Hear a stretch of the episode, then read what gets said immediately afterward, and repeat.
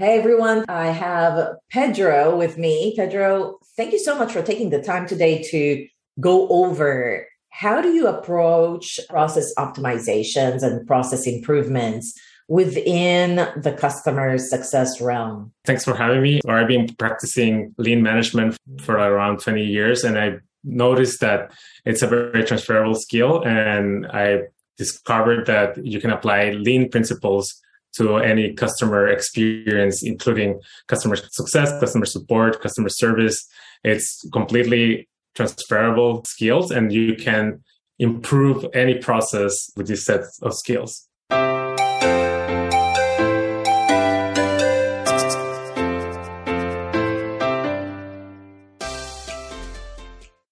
Pedro, your background is actually industrial engineering, right? Correct. Yeah. So I'm uh, industrial engineering. I graduated many years ago and I've been in the manufacturing industry where lean management is key for like becoming faster and creating better products. Mm. So yeah, that's, that's my background. So essentially you're borrowing from that world into customer success operations world to create lean customer success organizations, correct?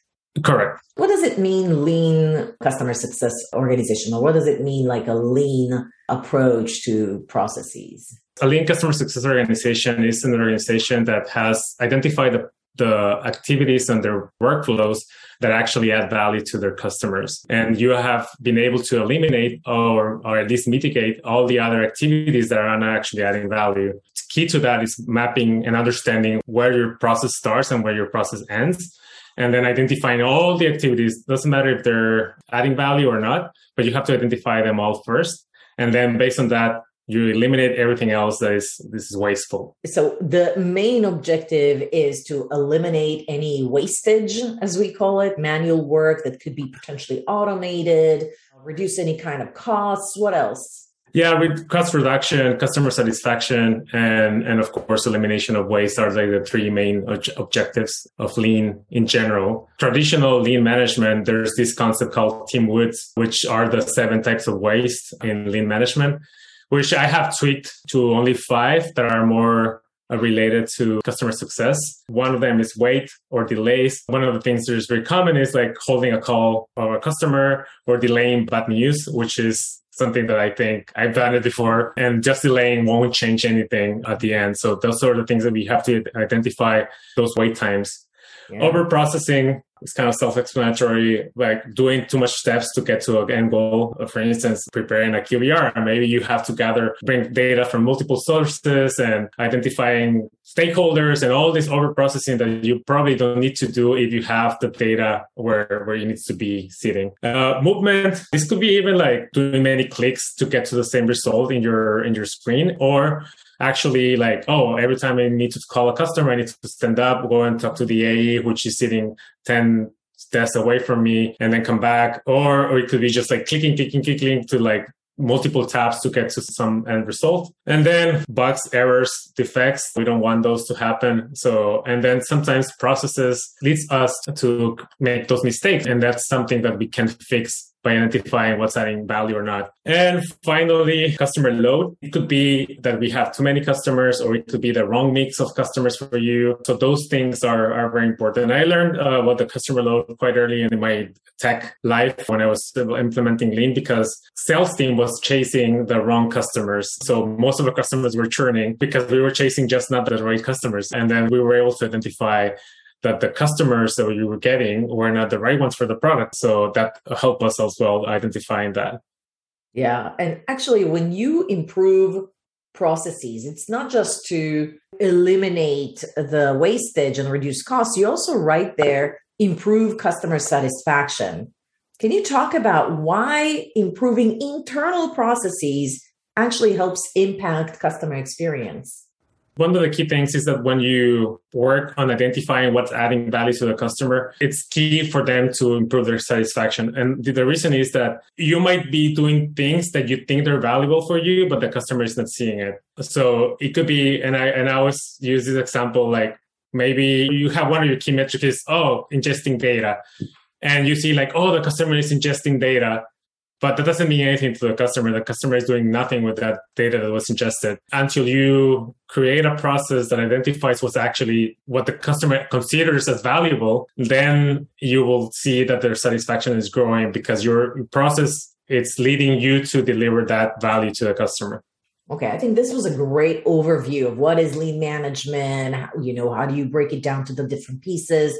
What I would love for you to share, if you don't mind, is in your own organization where you work now or in the past, have you taken this approach and actually optimized and improved processes for the customer success team with the mindset of elevating the customer experience? And if so, what was the first thing that you've done to elevate NPS by improving the customer success processes?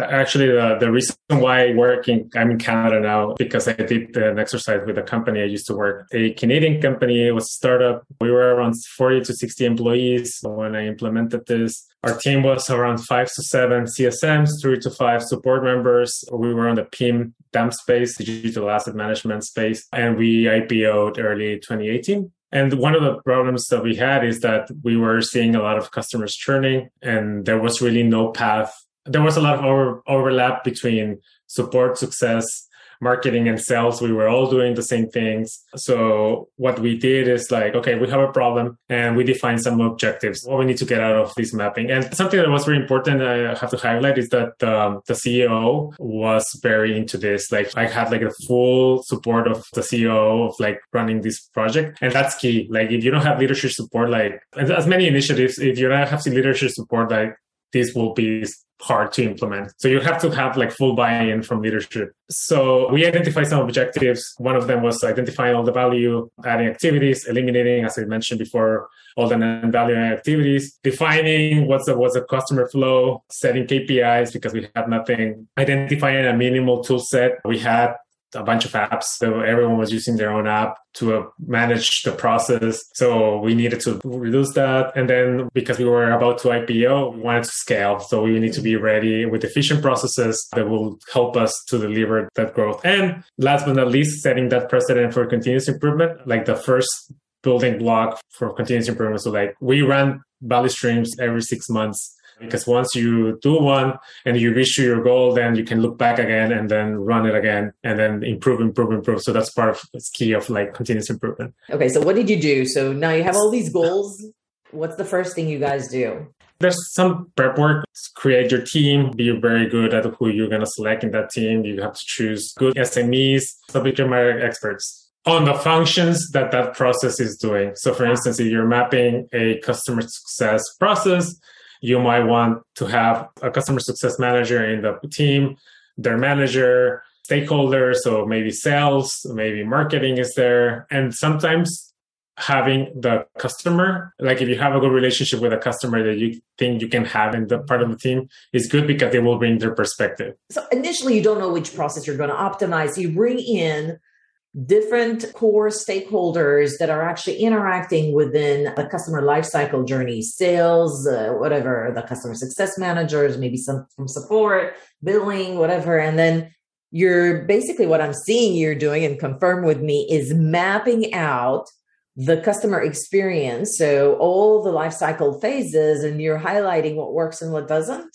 Correct. You can do it like very focused on single process. So it can be just like onboarding and you just map onboarding. I recommend to break it down in smaller pieces because it can turn into a, a very, very heavy project. Agreed. And that's based on uh, previous experience when I was working in manufacturing. It started something very simple and we end up mapping like the whole yeah. production flow. And at the end, it was unmanageable. It was so big that we had to break it down. We had to roll it back and it's just like, okay, let's focus on this small thing because then it becomes like a company wide project and it's hard to implement so it's very, very important to keep it like very narrow, uh, define the scope. Like it here's where it begins, here's where it ends, and then you map it. And sort of that happened with the example I'm talking about at the moment. It was meant to be onboarding only when we started. But as we were mapping the process, we discovered that it was so intertwined and there were like so many processes that were overlapping so we end up extending it a little bit more also because we were a very young company. So we didn't have like very, very robust processes or like a huge organization that we need to deal with. Mm-hmm. So we were able to manage extending a little bit more than what we thought. So it became more like a CX, like a customer experience a value stream mapping of how customers land on our website, how they were treated, and then if they were paying customers or if they're churning, etc., etc. So we end up with with a map of that. And this is what you can see here on the screen. We identify all the processes for the customer to be onboarded or start with the company. And it started as a very simple, like, oh, like they start on the website and they click on sign up, but then starts to expand into very, very more complex things because some of customers needed help, some customers needed more information, more education. Some customers were just like looking around, they actually didn't need anything. Some customers were coming back to like cancel their subscription. So we we end up like mapping many, many scenarios that we didn't I thought that they were possible. Yeah. Uh, I, I want to point out you don't need a software for this, obviously. this, looks, this looks extremely non-tech. Okay. Yeah, it's not tech. You can do it on Lucidchart or one of those other apps. What is the difference between the colors? I see blue, I see pink, I see yellow, I see purple. The colors we color coded. I think it's not visible in the picture, but it used to mean or it meant the groups, the teams. So like one was marketing, the other one was sales, the other one was customer success, support, education. So yeah, we color coded based on the teams that were touching, or if it was an automation, color coded based on the teams that it was doing the the work. And then some of the uh, sticky notes have a star on it, and some have a red star, and some have like this nothing, and some have like I think even a little so the color code of the stars meant that they we were identifying. So you have to map the process and then you step back, maybe go for lunch and then you come back and then you're like, okay, let's discover which are the value adding activities. And we start identifying which activities in these, all these post-its were actually adding value to our customers. There's two things. There's value adding activities non-value adding activities and non-value activities that are necessary. For instance, a customer might think that sending them an email to pay is not value adding activity, but it's necessary. So you have to still, you need to do it anyway. You have to identify those three types of activities. And then at the end, you will need to eliminate the ones that are non value adding. Oh, okay. And the non value adding that are necessary, you really can't eliminate them. Maybe you can tweak them to make them a little bit better, but you, you need them. Like there's, there's no way around them. So that's, that's the color code on those stars. Yeah. And those are the three things that are added here in the list. So this is what, what I'm talking about mm-hmm. that, that happened in the in the workflow. We want the desire to be a happy customer. And we did the Gemba walk, which is lean terminology, which is walking the process, which is what uh, we did with mapping all that flow. And then we identify those three categories, which is value add activities, business value add activities, which are the ones that I said like non-value adding, but necessary because they add value to the business and then non-value adding activities. Okay, so the first one is the value that's added to the customer. The second one is the value that is added to us as the business. As the business, correct. Yeah, so value to us, value to them, and non value, but necessary. Yeah. So then you do that. If you are really well prepared, meaning as pre work, you typically tell the people who participate on this event, like map your flows before you come. You're not like mapping the flow during the session because it will take you forever. People are typically a little bit trained. My personal style is like I train them or I give them a, a, like an hour session of what's lean and what they were expecting. And then I tell, I give them homework like, okay, you have to map your process. You need to identify who are your stakeholders. And then that will happen. This current state mapping will happen around in a day if everyone's well prepared. So you start in the morning, create mapping the process, and then and then the afternoon you identify the value added activities, and then the next day you'll come and you'll do an ideal state, which is like the utopian state. Like if you had all the technology, if you had all the resources, if you had everything at reach of you, how you think about that ideal state. Right. And as you can see, like the difference between this and the ideal state is quite huge. And of course, like it's this is like the vision of the project. It's to be honest, it's very hard to achieve it.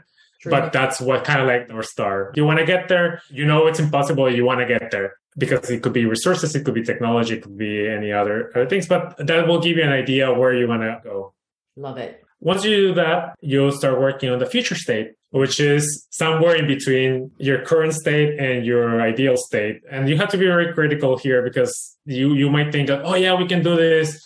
But then timelines, processes, well, team resources might not allow you to get to that future state. So you have to be very careful, very critical. And then of course, you have to go back and see the all the activities that you need to eliminate. What can we do to eliminate this activity? So you start mapping based on that premise of like, okay, let's go back to the current state. We want to remove all these, how that will look. And then you start planning your future state based on eliminating or mitigating those non-value adding activities and then highlighting what is actually valuable to your customer. And it could be sometimes that you merge two activities to that were like value adding activities. You can make them to one so that allow you to create this new flow that will drive your customer. So how long does this whole thing take? A day or two or more? As I said, depends on the how well prepared you are. Yeah. And then depends on the scope. If the project is big enough, uh, I'll say like a customer success, I run it like in three days. Hmm. So you map the current state is mostly one day for that. And then you do a future state one morning next after. And then you do the future state, the ideal state in the morning, and then future state in the afternoon.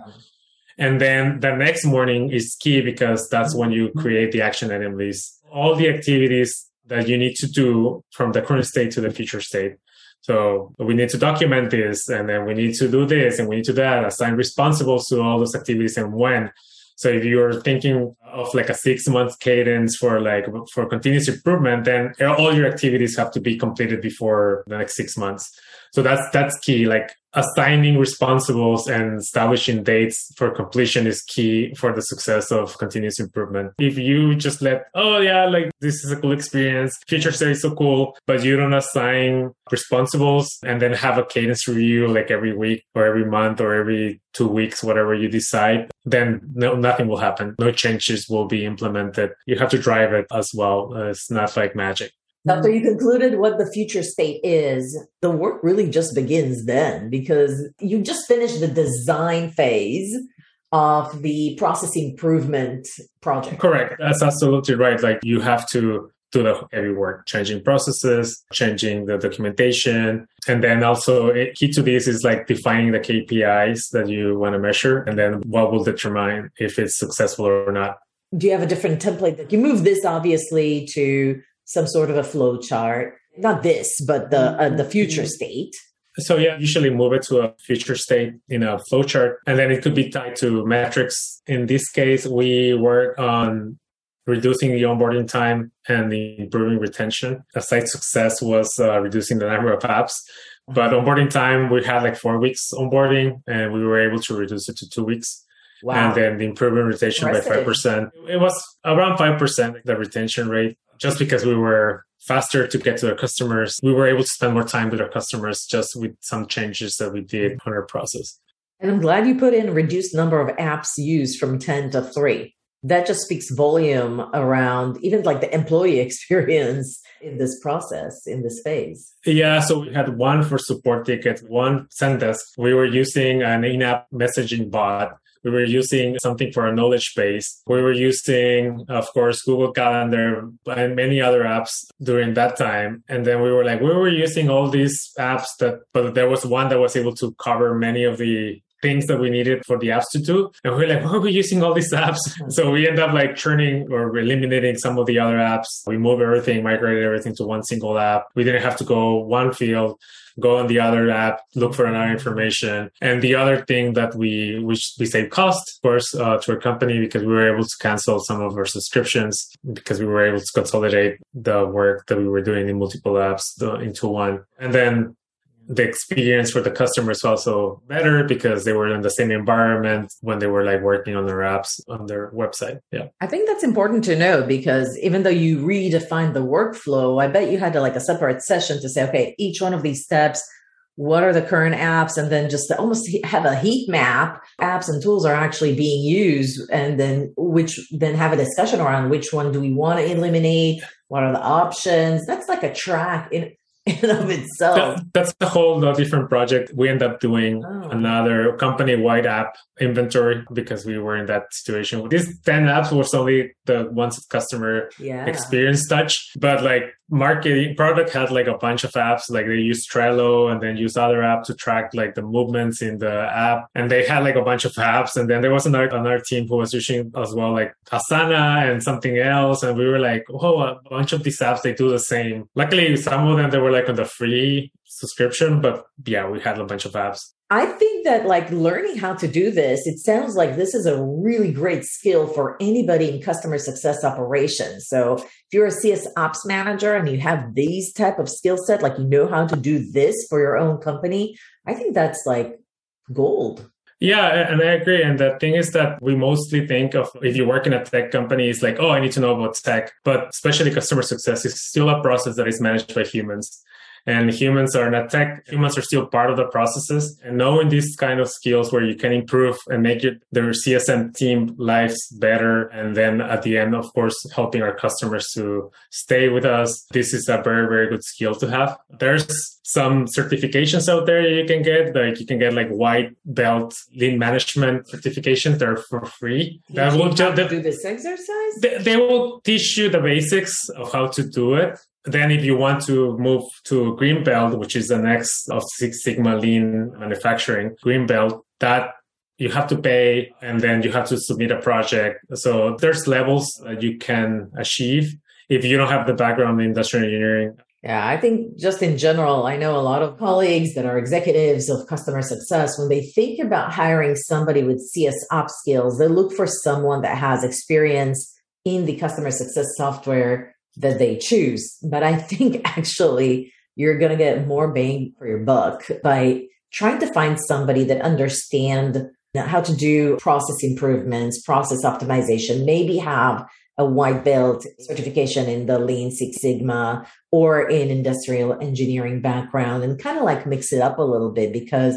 you're going to scale a lot. You can always hire or outsource the Gainsight administration. It's really hard to outsource somebody that on an ongoing basis would look to optimize and improve your processes.